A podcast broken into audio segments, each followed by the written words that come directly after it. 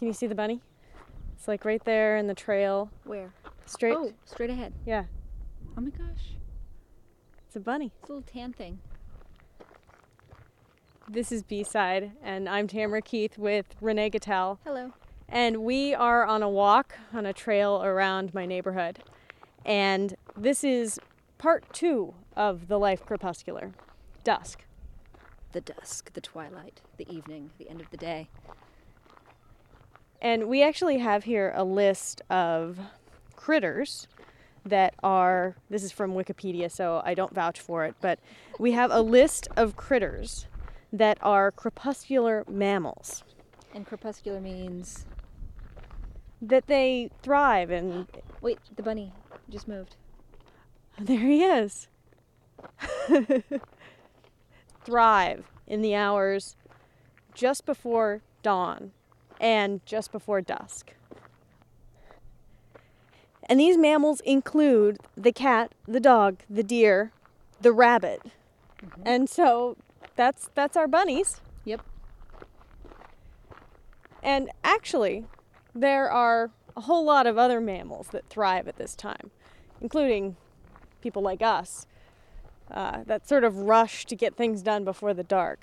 And massive mammals, too, much bigger than us, that weigh a lot more, that hang out in zoos. Andrea Seabrook went to the National Zoo in Washington, D.C., and introduces us to a whole slew of crepuscular animals.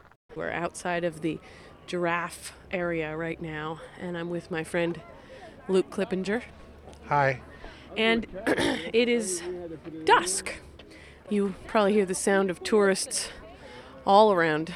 It is a beautiful day in Washington, even for the middle of winter, and so at dusk, there are quite a few people here, and they haven't taken the giraffe inside yet. Giraffe is gambling around its pen in this amazing way. He's kicking up his legs really high. I'm wondering why he's doing that. Well, maybe it has something to do with It's like a giraffe step class or something like that. maybe it has something to do with um, it being dusk.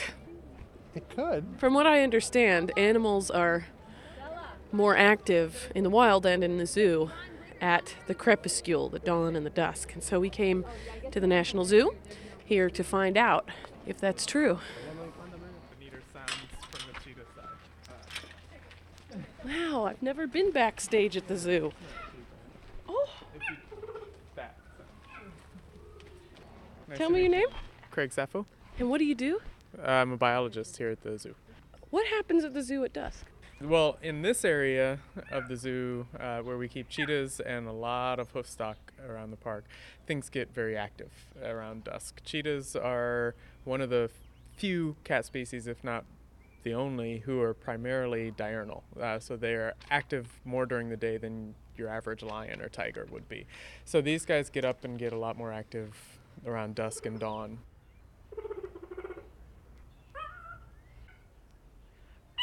Let me ask you a kind of a funny and philosophical question as a, as a biologist. What is what does do the times of dusk and dawn mean to an animal? Wow, that is pretty philosophical. yeah, um, yeah. Without, yeah, exactly. Without really asking them, there's no way to know. Um, but I would think that these guys just they react the same way that you or I would. It's cooler. Um, the birds are more active. Things are just happening at dusk and dawn. The animals who are native to this area start to come out. The deer around Rock Creek start to make more appearances, even if we don't see them. You know, the zoo sits right next to Rock Creek, and the cheetah enclosure is right next to a big wooded area that goes into Rock Creek. So I'm sure deer are active. All, I would imagine raccoons and all kinds of things are happening that you or I wouldn't necessarily be aware of because our our human senses are you know not as keen. Uh, that the cats probably react to to some degree. And then you know even though I said cheetahs are primarily diurnal, they're still cats and they sleep the bulk of the day. So it's kind of like nap time. After nap time, what do you do? You get up and you play. And so these guys, the cubs particularly, around dusk and dawn are up racing around. Um, and I think it's just, it's like a, if I can go outside of my box and just say that it's like a biological clock is on and it's you know at dusk and dawn. Let's let's get up and moving. So, I think I, that's that's those are my thoughts. Well, thanks so much for talking Sure. to B side. No problem.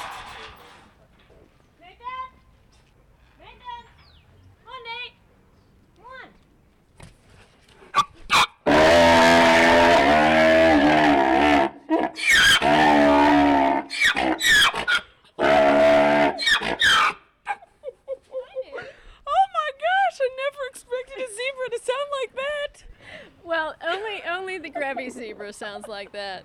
There's three different species of zebra in the world, and this this is the Grevy's, and it's the rarest, and they're the only ones that sound like that. like a very angry donkey. A very, very angry donkey. He's, ac- he's actually more closely related to the ancestor of the donkeys than he is to the mm. horses. Interesting. Oh, what's your name? Kate Foltz. And you're a zookeeper, right? I just think that's the most wonderful thing. It's like one of those jobs that kids want to be, right? Yes, it is. Including me.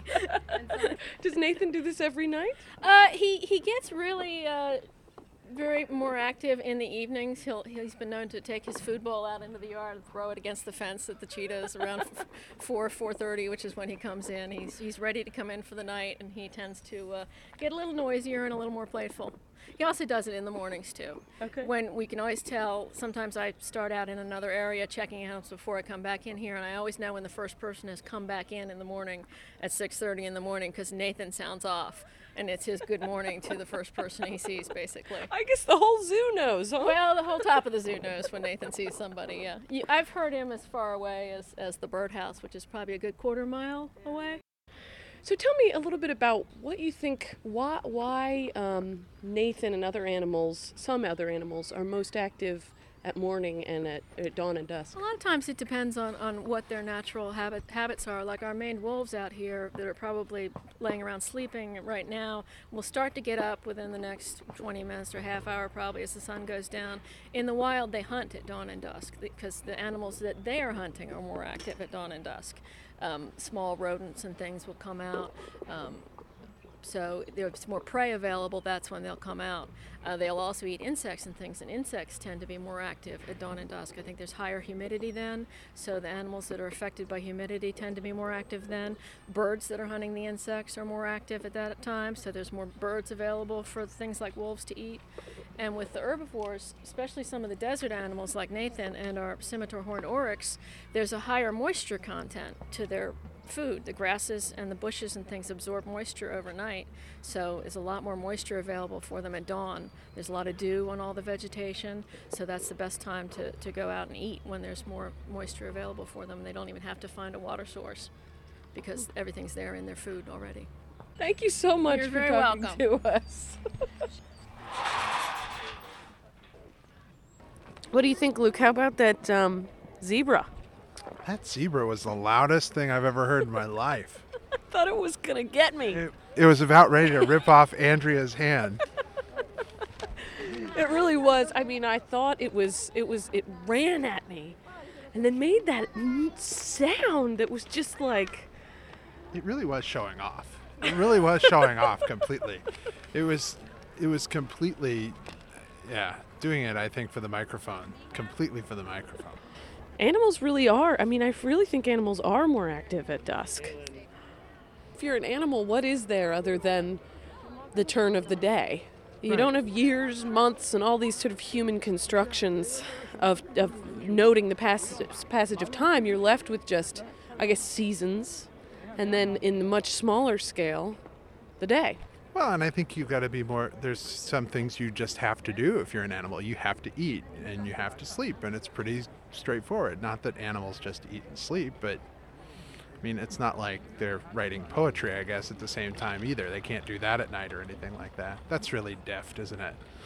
But I just think I think that it's it, it's just you know there's something in all of us that makes us want to get done what we need to get done when the sun's going down or get going a little bit faster when the sun's going up. That's what I think. Take it for what it's worth. Thanks for coming to the zoo with me today, Luke. It was fun. We should do this again. The wild Luke makes sound dust.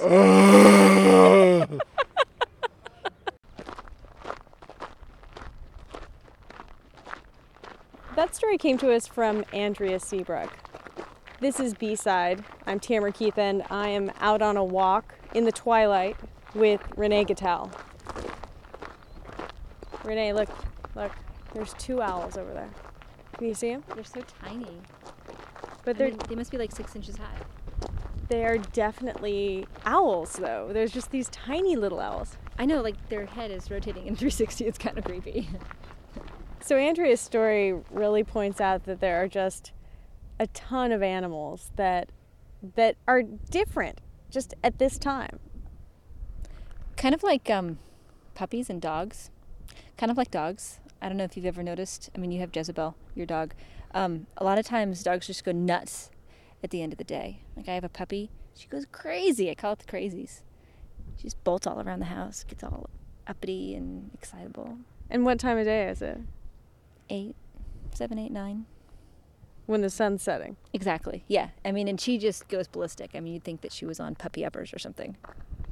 We are walking right now along a golf course that happens to be in my somewhat odd subdivision.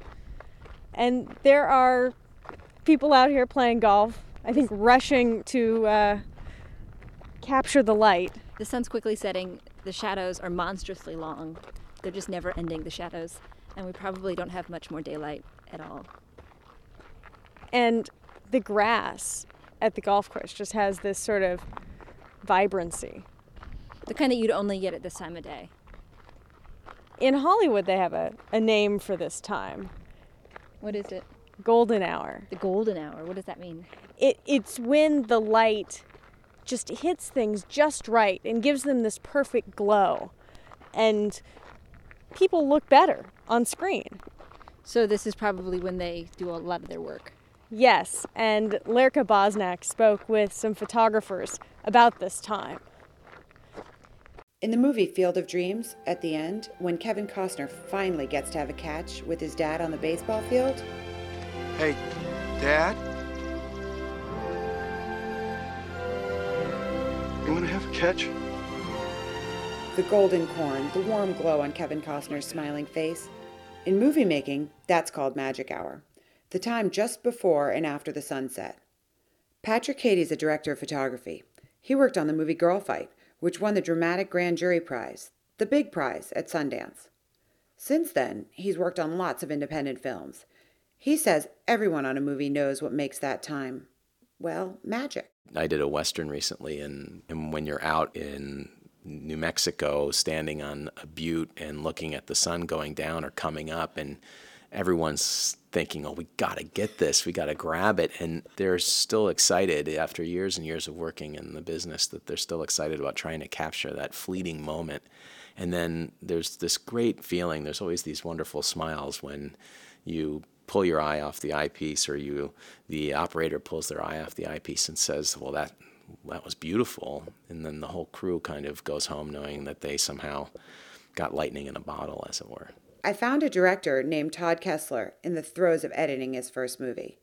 It's an independent film about teenage love called Keith. We had one sequence, we one uh, big dolly shot of uh, uh, our main character walking out to his truck, and we shot it first at, at Magic Hour, and it looked great.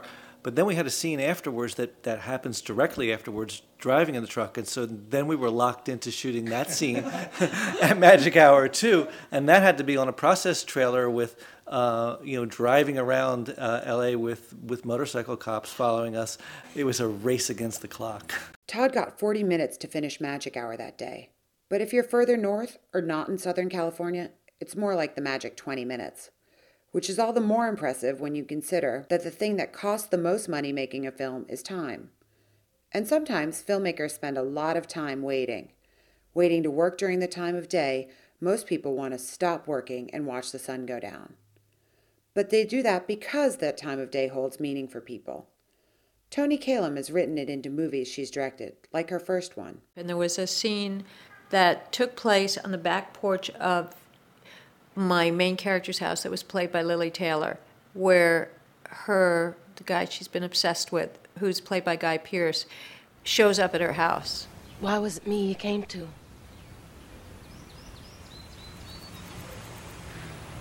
You and me really had some fight that night. I asked you a question. I heard you. Have you ever answered one? Had a real conversation, one that goes back and forth like it's supposed to?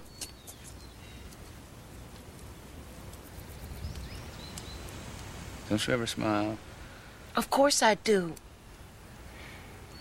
You weigh on my head. It was the first time he expressed his longing for her and returned the obsession she had for him was returned.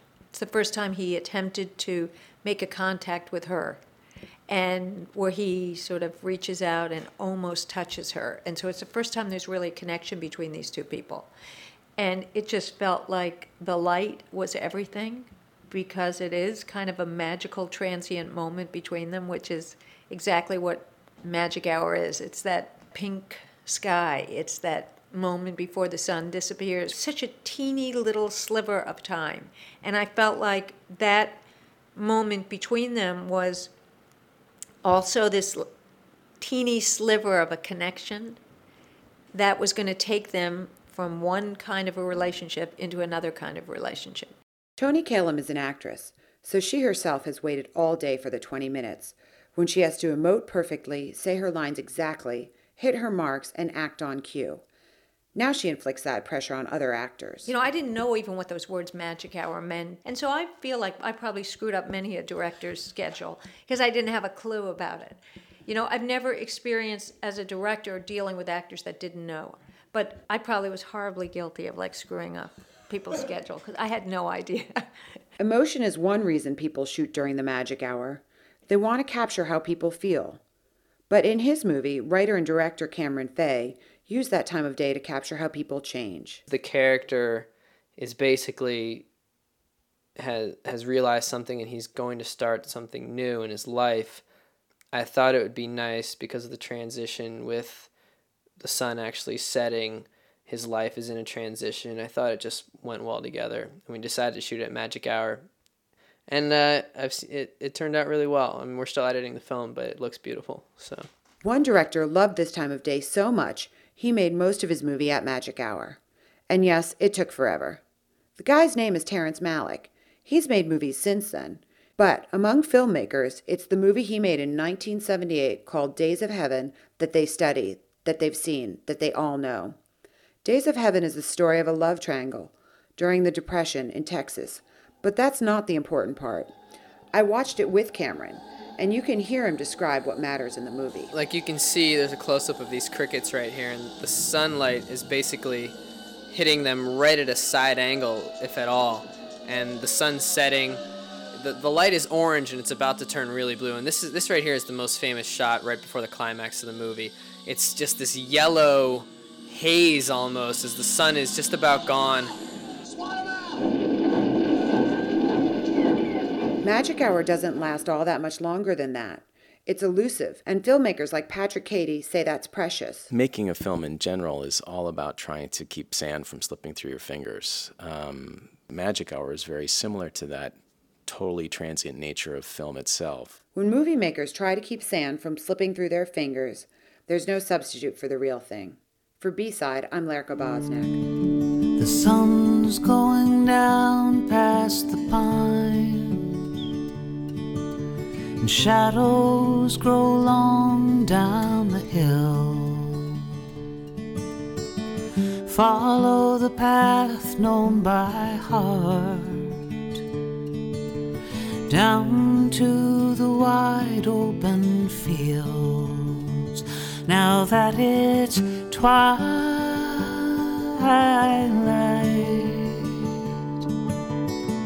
twilight now that it's twilight.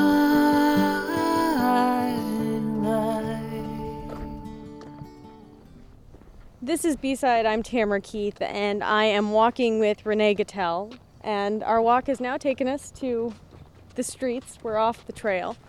Um, and look at that. It's the, it's the first street lamp has come on. And the sky's turned a really lovely shade of purple. It's right around this time that in New York City, the Empire State Building is lit up. It's so pretty. And they do all different colors based on the, the season. So they do like red, white, and blue or pink. Red, white, and blue for 4th of July, pink for Valentine's Day. Yeah. Do they do red and green for Christmas? Oh, probably. Yeah. Though I don't know what they do for Hanukkah. Blue and white? Perhaps. B Side's David Johns, uh, met up with a guy who is in charge of creating that light show. And it's quite a light show. And he learned that it is much more challenging than, you know, say, lighting up your average Christmas tree. This story is really cool. A few years ago, Bill Tortorelli, the chief electrician of New York's Empire State Building, started writing a screenplay on his commute to work. All handwritten. I ended up with about a thousand pages. I got a, a whole encyclopedia, and I just scribbled it all out. The main character of the saga is a guy from Brooklyn, a guy who, you guessed it, is the chief electrician of the Empire State Building. So he's my my name is Bill Tortorelli, so he's Joey Torello. There's a lot in it. There's a lot of funny things in it. A lot of every argument I ever had with my wife is in there. Everything I wanted to tell my mother-in-law, it's in there. It's all in there. Everything, the whole deal. The script is filled with mobsters, murder, and limousines, a sharp contrast from the windowless basement office where Tortorelli starts his day. Right now, we're in the lower lobby right now, and uh, we're uh, I would say about 60 feet uh, below the water line, I call it. You know, so uh, we're going up in the elevator now. We're going to first go to 81.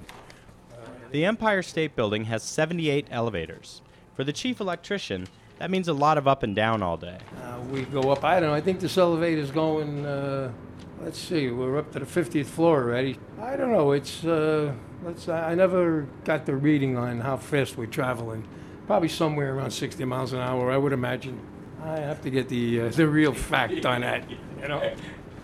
One of Tortorelli's jobs is to operate the hundreds of huge lamps that light the building in colors for holidays and special occasions. They turn on at dusk and off at midnight and can be seen from all over the city. I mean, I've been 50, 60 miles from this building, out in uh, Jones Beach, and uh, I spot the Empire State Building, and uh, it's, it's quite a quite a building. It's uh, I call it like a castle in the sky. You know, really built well. If you put your level on a wall and it's off, you throw the level away because the building is right. The building lights up in three sections. The first bank of lights is on a ledge on the 72nd floor, and the second is on the 81st. Wow. Do you want a hand? Yeah, I, got, I think I got it. All right, we just opened a window and we're going to climb out onto the 81st floor balcony. Tortorelli and his crew climb out a window to change the gels on some 200 floodlights that are the size of large pizzas. We're looking west right now in New Jersey at the Hudson River. And we're probably about 800 feet in the air. And, uh, It takes a crew of six about five or six hours to get the job done. Come rain, sleet, snow, or anything else. we've had thousands of uh, ladybugs at times just hit the building. We find them all over the place uh, bats, all kinds of animals. I mean, I've seen the snow go up uh, in, you know, in this area. You know, I've seen it goes left, right, and then it travels up. The, the weather system up here is, is wild, you know. So uh, also when there's migrations of certain birds, certain time of the years, the Audubon Society will call us and tell us to shut the lights because the birds are attracted to the building. Um, we do. Uh, so, oof. Man, I don't know how these guys open this every year. I guess they're younger and stronger than me. Actually, it wasn't that windy. There are over a hundred color changes a year. On the 4th of July, the building is red, white, and blue.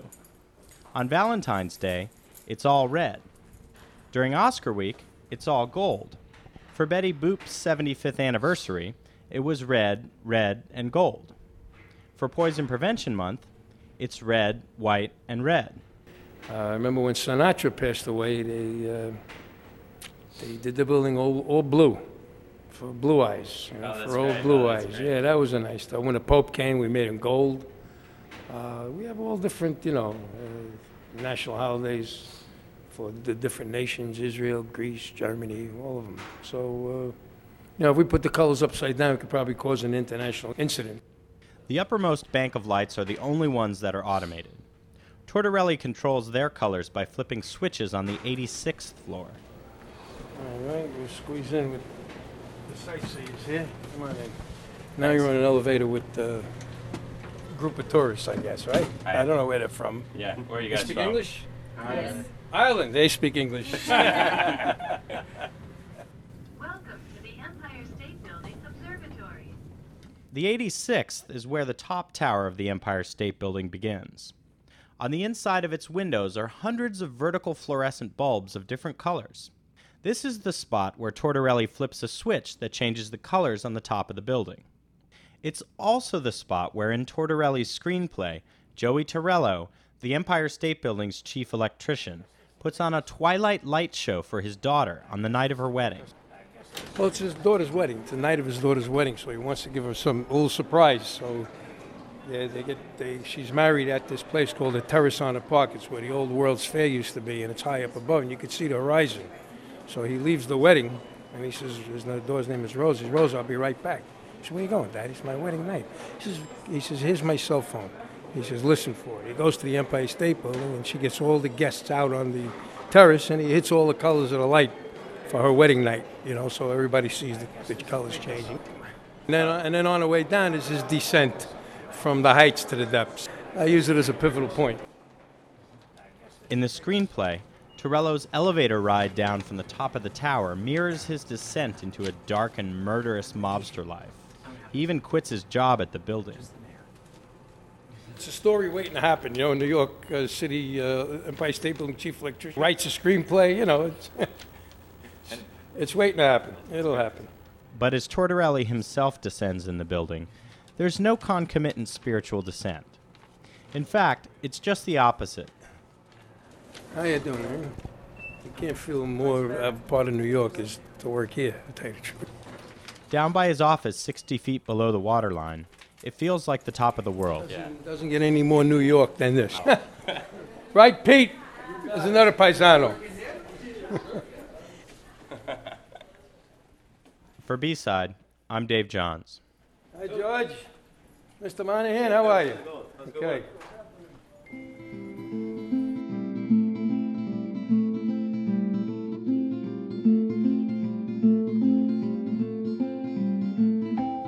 And it's pretty well dark out here now, which means their crepuscule is over, and so is this edition of B Side.